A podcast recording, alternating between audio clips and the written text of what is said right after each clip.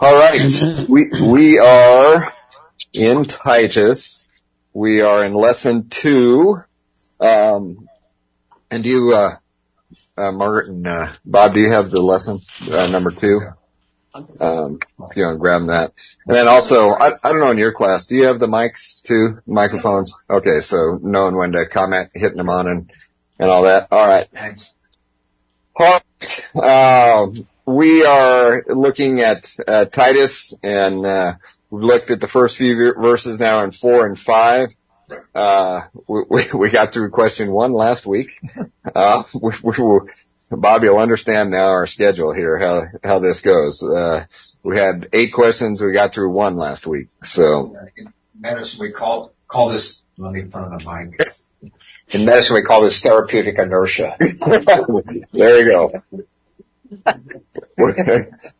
I, I don't know what we call it. I, we, call, we call it our, our, our normal. I think it's. Uh, um, all right. So, well, we should have an easy one. This the, in question two should be an easy one. Was Titus a Jew?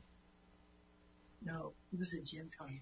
So, if you give that answer, you have to tell me why you say that. He wasn't a Jew.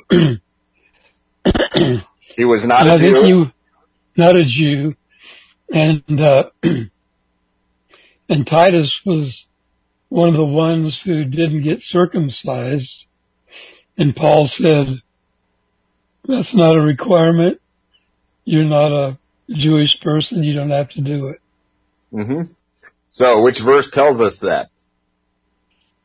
Um, everybody knows it, but nobody knows the verse. How about Galatians? Okay, Donna, if you've got it. Okay, mic on.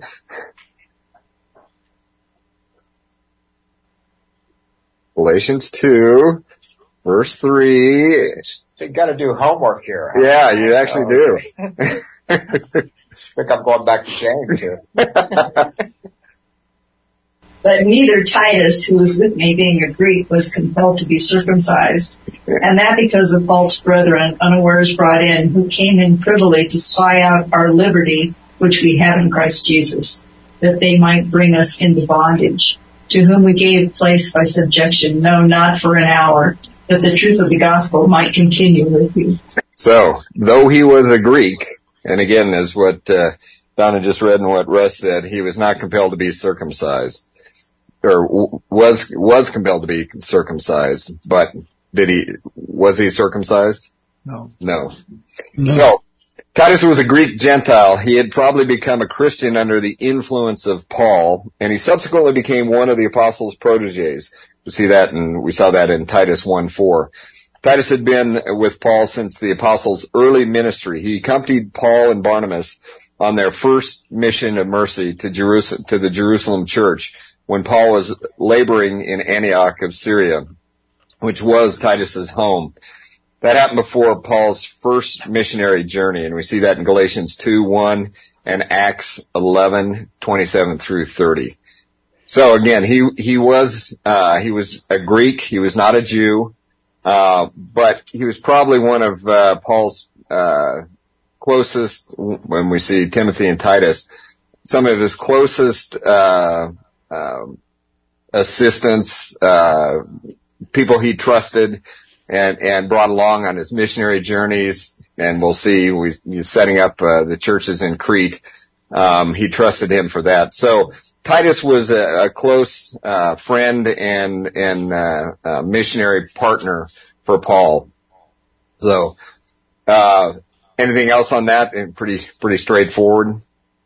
Um, so question three, this is kind of an interesting one. And, and Joanne Lockwood noticed something last week. So how many letters did Paul use the term grace and peace? Thirteen. Thirteen. One, two, three, four.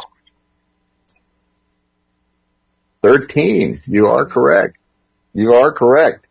And my homework. it's interesting. Mike does not show it in Hebrews, and I don't know if it's just my translation, but in Hebrews. Well,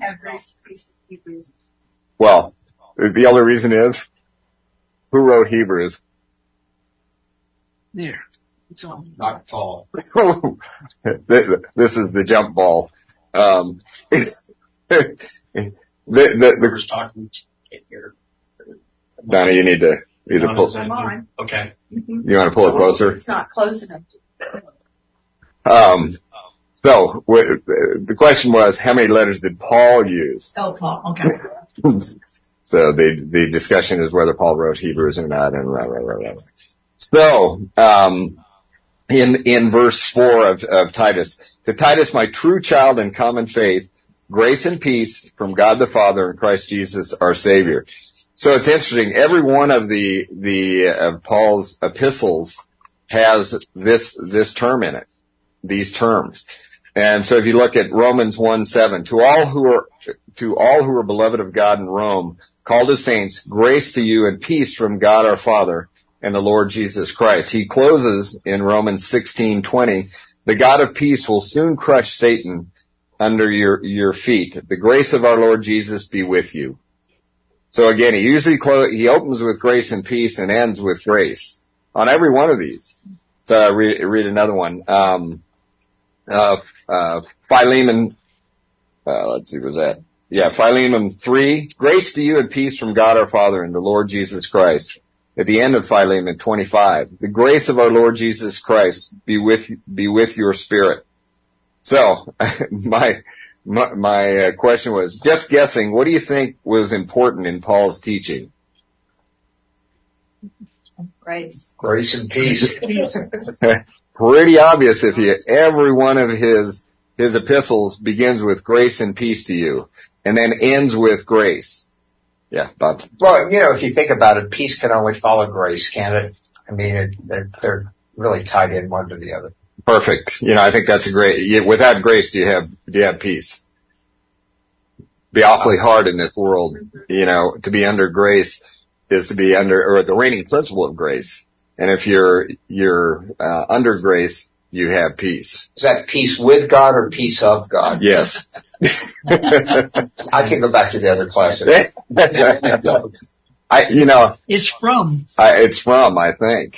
Um, mistranslation. and that, yeah, it's, uh, I think those were, yeah, in, in the Philemon peace from God, um, and grace and peace from God. These are all from God's, I believe. So, um, that's, yeah, yeah, Mike. you know, when we studied the grace class, one of the great things we learned was the fact that grace has to be learned. That Yeah. there's nothing going into Christianity that would qualify you to understand what grace really is. hmm And so I think Paul makes a point in every one of his epistles that grace is the hallmark of everything that I'm writing to you, no matter who he's writing to. And it's important that believers grow in, in understanding how grace, what grace is and how it works. Yeah. Because we don't know. Uh, isn't it what is, second Peter 3.18, grow in the grace and knowledge. Yeah. So he's, t- Paul is telling you, or, Yeah. you know, grow in the grace and knowledge. Those Yeah. are the keys. And, uh, you know, the other is, I think in, uh, was Romans 5, it's where we, it says that grace is the reigning principle now. Yeah. That's what we live under. That's the operating system we live under. But as you, I, I think it's, I think your point is taken in, in that most, most believers don't know, I think what grace is. hmm I think grace is, to most is, you know, kindness or a, a gift hmm or, or, you know, something. Grace is a reigning principle. Yeah. That's the principle that we live under. And I think most believers don't understand that. And Well, I, I think, think- as you said, tr- learning it, and I think a lot of people don't, and, and again, they don't have the peace that comes along with it. We were just said that, Yeah. Well, and I was thinking too, if you if you're raised in a church that's under a legal system, Mhm. how do you live under grace? You can't. you can't, And that was a t- that was a teaching that you know in the grace class, and and Galatians is really the the book that lays out law versus grace, and you can't have them together. Yeah. It- you know, it was, it was basically almost a legal treatise of of you know law versus grace, and they can't co- they can't coincide together because you know, and, and we've said the the the best definition we've had is from Macaulay. you know, the unlimited and unmerited uh, blessings from God based on the finished work of Christ on the cross. So unmerited. Law is a is a merit based system. So grace that we define it as unmerited. So those two can't go together. So yeah, it's totally law and grace don't don't coincide. One one other comment about that, like you're talking about the 24 kids or 25 kids that, uh, you know, hopefully the whole profession of faith is based on a response to the grace rather than any sort of, well, you, you need to do this, you gotta do this. Yeah. You know, I'm, I'm Yeah. not saying, I'm not asking whether they did or not, but th- it's so important to start right, Right.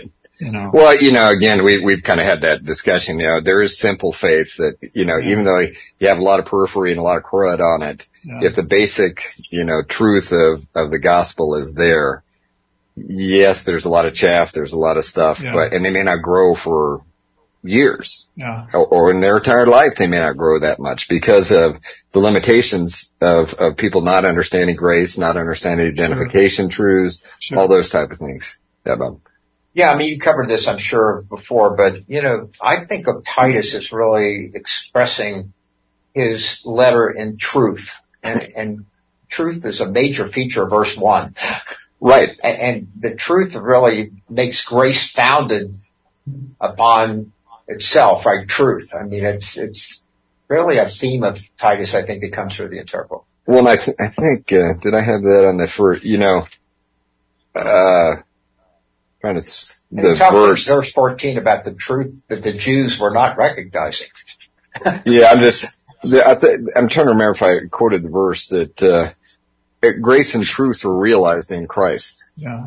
So grace and truth were realized through him. Truth was realized through him and grace was realized through him. And I, can't- I should look, I don't know the verse right now, but it basically says that they were realized in Christ, truth and grace. And I think what, what we also found in the first, uh, verses is, you know, also God can't lie. Mhm. It's true. And, and the reason why, as we'll get into it, is is and and I guess Mike got into it on the first lesson. who who did uh, Titus get set up with? Where where was he in charge of? The church at Crete, and they were known what Liars. liars. Well, fine, they are known liars. We'll get into that in the in the verses. They are liars. And that's, you know, funny because we call it, you know, if you, he, he's a cretin, you know, we still have used that. I mean, I remember as a kid, we were, you're a cretin, you know, what, what kind of a, you know, blah person or whatever. I don't know if it meant liar, but it was just kind of, you're kind of that, ugh. So, uh, you know, obviously it had an impact that, you know, 2000 years later, they're still, we're still referring to cretins as nasty people. Well, the other thing in verse 4 too, it says, to Titus a true son. Right.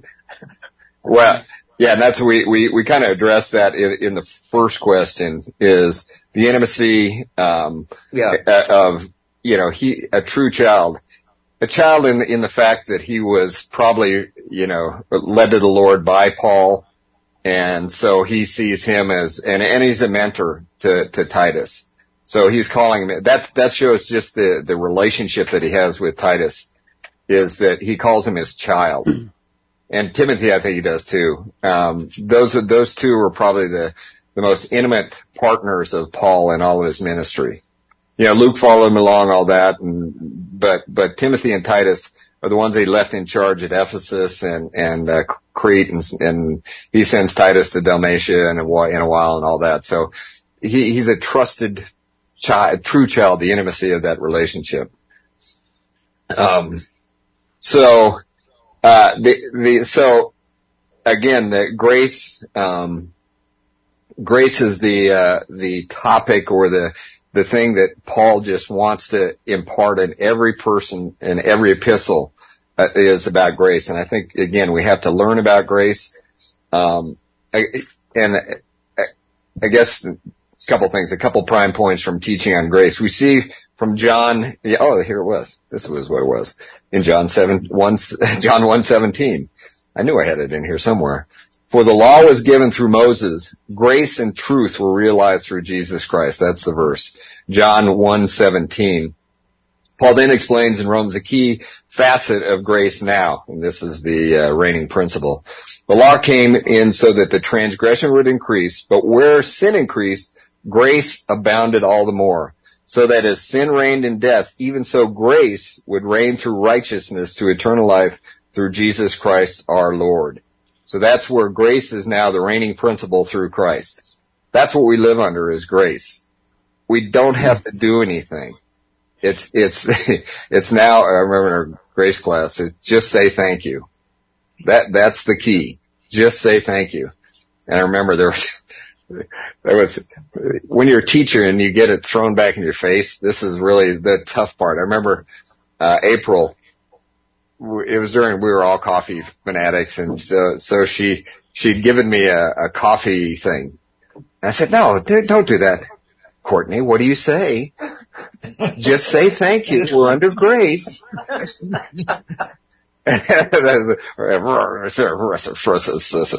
so it is. Grace is unmerited. Nothing we do.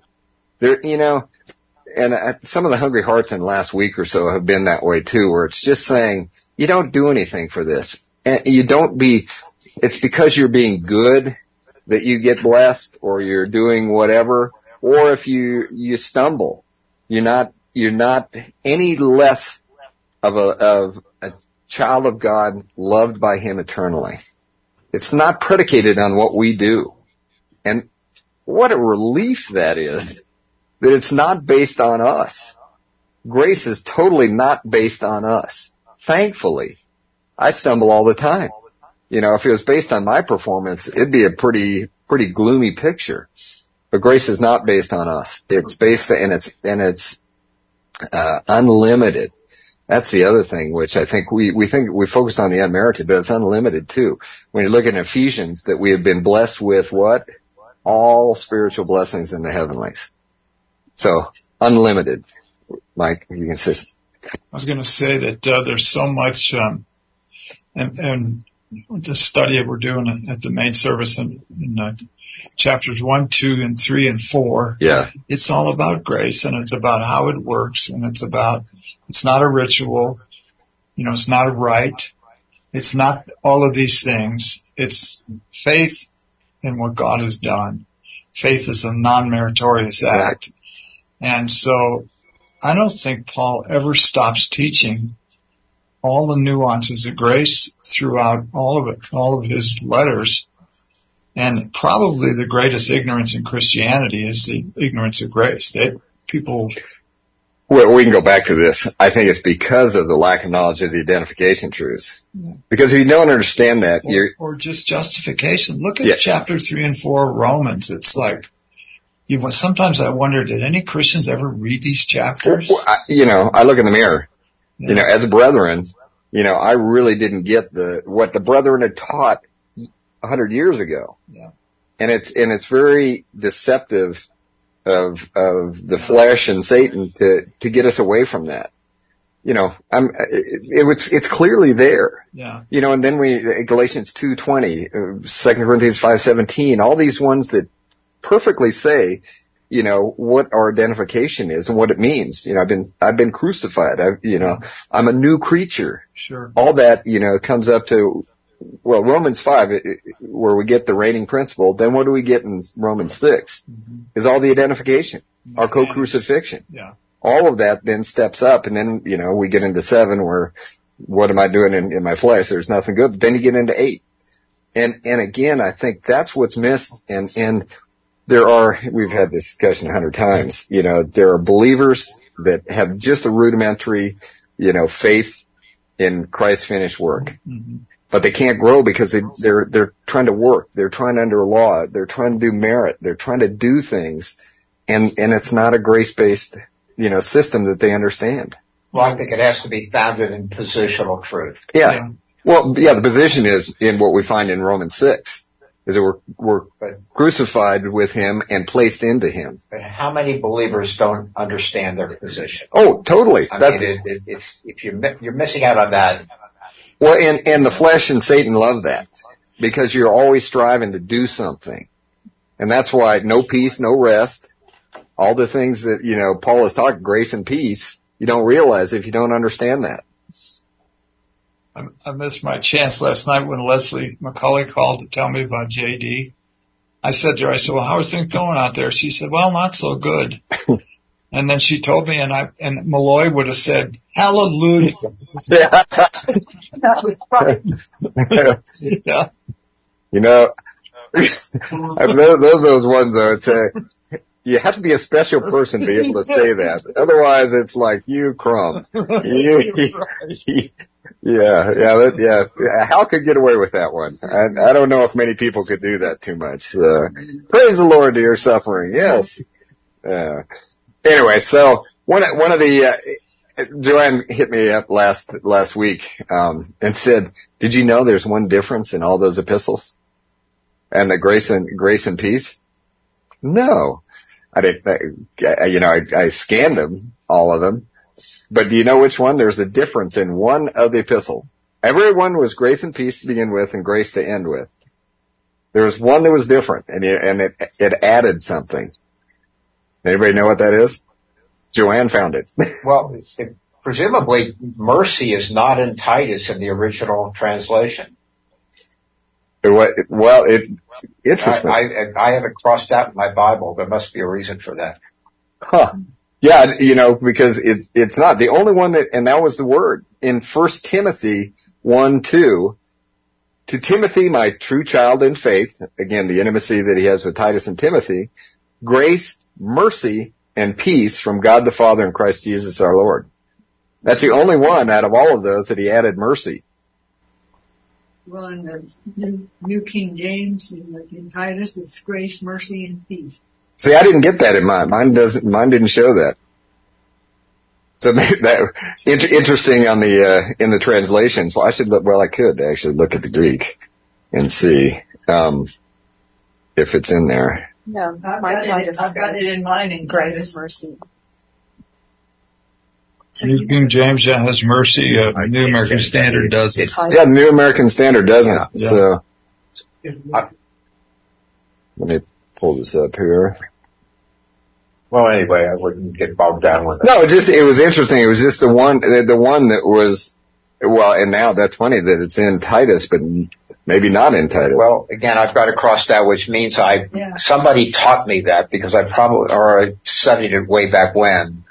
But if I turn to what I have in Blue Letter Bible, it still shows it in the interlinear. But I find the Blue Letter Bible interlinear is not really the true interlinear. If you go back to the original text, so maybe maybe that's where I picked that up. I don't know. yeah, it interesting. It, it is not in the Greek. But if you think about how how does mercy relate to grace? I mean, uh, mercy is not getting what we deserved, and grace is getting more than we ever deserved. I mean, God, that's simplistic, but I mean, I don't know. It, don't you think mercy precedes grace? Yeah, and I mean- and, and you, you get a, a good point. It's two different aspects of it. Mercy is not getting what you deserve deserved, and grace is getting every every everything you Don't deserve you did. Yeah, do with those these being the pastoral. yeah. Well, but but interesting. I, I do not see it in the Greek in uh, in Titus. I don't see it, and that's why that's interesting. Oh, you do. You, you agree. You agree with that? Then that it's not there. Yeah, right. Yeah, What about Timothy in the Greek? Tim- Is it Timothy still did- there, Timothy? And Yeah. Timothy. Uh, let me, what was it? Uh, Timothy, what was it? Oops. Interesting. Um, it was Timothy, first Timothy 1, 2. Come on. Alright. First Timothy, What verse in Timothy? First Timothy 1, 2. Two. two. One, two. Yeah. Just out of curiosity. Mercy is there. In the Greek. in the Greek. Yeah. Yeah, so So- it's interesting why your Bible's, yeah, put through that in there. The, the translation, yeah. Interesting. Cause yeah, the new, I didn't even look at that because in the NASB it was not, you know, so I, you know, went through all the verses to see and that, that was, huh, interesting. The Why only thing, only word that's added is and. It's in italics, so it wasn't in the originals. Uh, in uh, First Timothy. Yes. Yeah. But yeah. Um, Hope. It's not what. huh, interesting. All right. Um, we can move on. Question four. Uh, we have a little bit of time left. Yeah. What does Paul anticipate when he, when he calls Christ our Savior? What does he, when you say Christ our Savior, what does that, what does that conjure up or what is he, what is he trying to focus on? Christ our Savior. Done silent. Well, does that reflect to whom it's being written? yeah, it, it's, it's more of, well, anybody else? Well, 2.11 says, For the grace of God that brings salvation has appeared to all men. So I guess the term Christ Jesus would lead to him being the Savior. I mean, that's how salvation comes. Yeah, he adds that Savior part. Not just Jesus Christ, our Lord, Jesus Christ. He now Christ, our, you know, our Savior. So it's a, it's a different aspect to what he's, he's addressing here. It's a, as he's addressing him as the way of salvation. So, um, and we'll basi- basically I'll read through, um, one through five, or yeah, one through four. So we, we can get the, the context here. Paul, a bondservant of God and an apostle of Jesus Christ for the faith of those chosen of God and the knowledge of the truth, which is according to godliness, in the hope of eternal life. So again, that's in the beginning in verse two, which God who cannot lie, what we we're talking about, the truth, uh, promised long ages ago, but at the proper time manifested even his word in the proclamation with which I was entrusted according to the commandment of God our Savior. To Titus, my true child in a common faith, grace and peace from God the Father and Christ Jesus our Savior. So he's focusing on the salvation aspect of it. And he first, uh, in the hope of eternal life, and then he says, Christ Jesus our Savior. So he's linking those two together. Um, if you look in verse 2, the noun hope must be understood in the biblical context. We use the word hope. Uh, we use the, the word hope to express doubt as I hope I'll see you again. Hope in the biblical sense does not express doubt, but, uh, fu- future event. S- secure, but in the future. So again, uh, in the hope of eternal life, so that's a secure hope. It's not, as we say, we doubt it or do anything like that. Then also, uh, we, we see in Titus 2.13 illustrates the meaning more clearly, uh, speaking of the return of Christ as the blessed hope.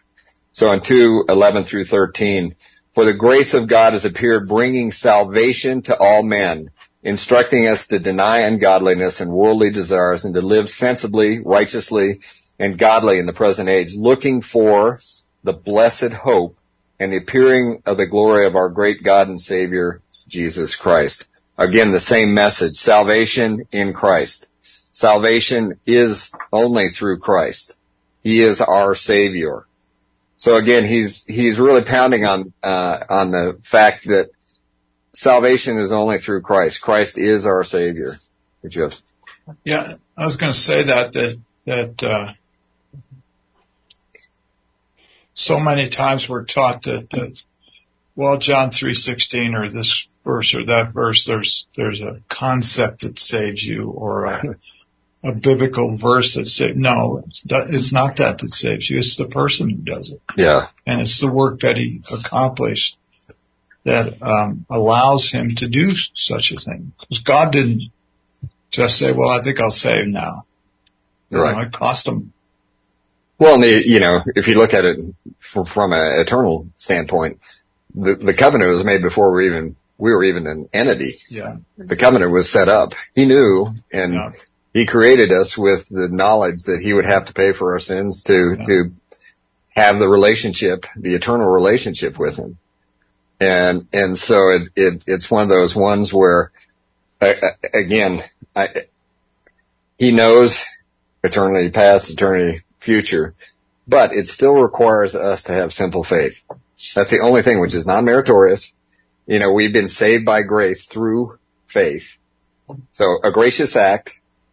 He didn't have to offer us. He paid for the sins, but we still could be in our sins and, and not have the, uh, the salvation.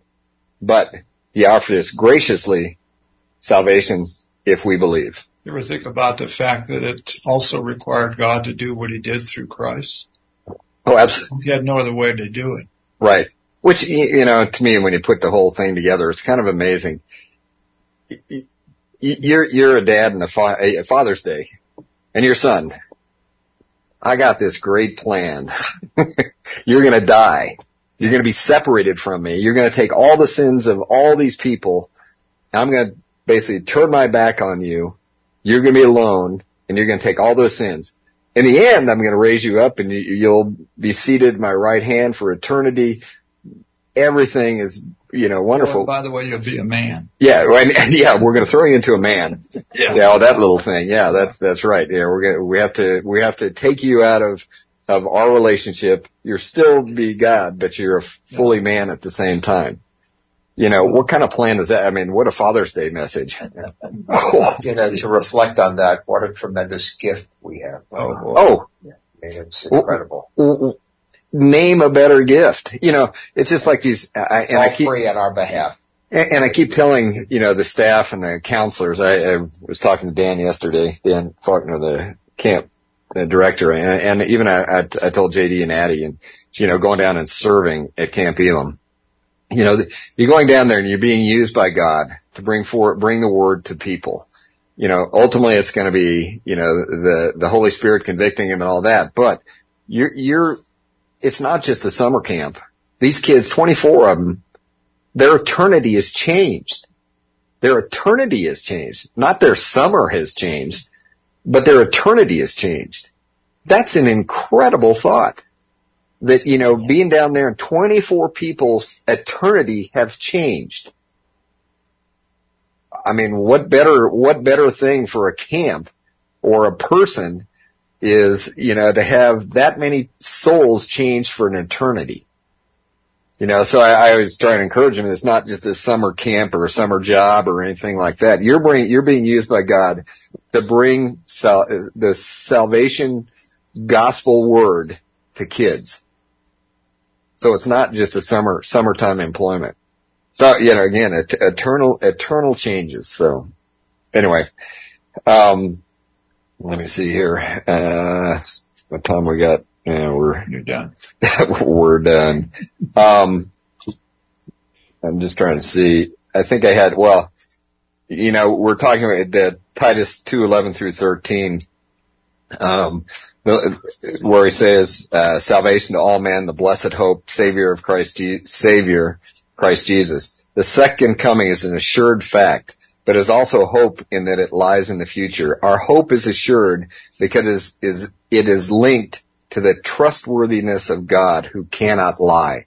Remember the first verse, God can't lie? Actually, it was one of the verses I just went through this morning, actually, that God can't lie. Um, what am I going through? Um, Hebrews, I think, has a God can't lie.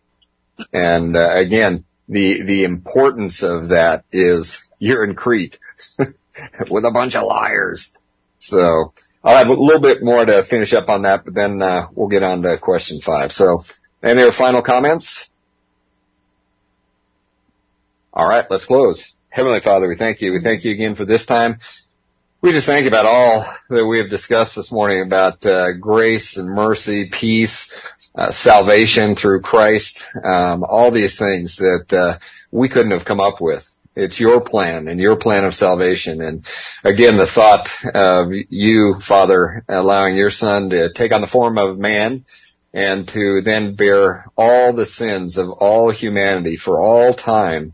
And, uh, again, nothing that he did. He was perfect and yet you poured all of uh, the wrath and sin upon him to take the penalty for us. And uh, again, uh, we thank you for that. That it's nothing we've done unmerited um, to receive your blessings, uh, and your blessings are unlimited.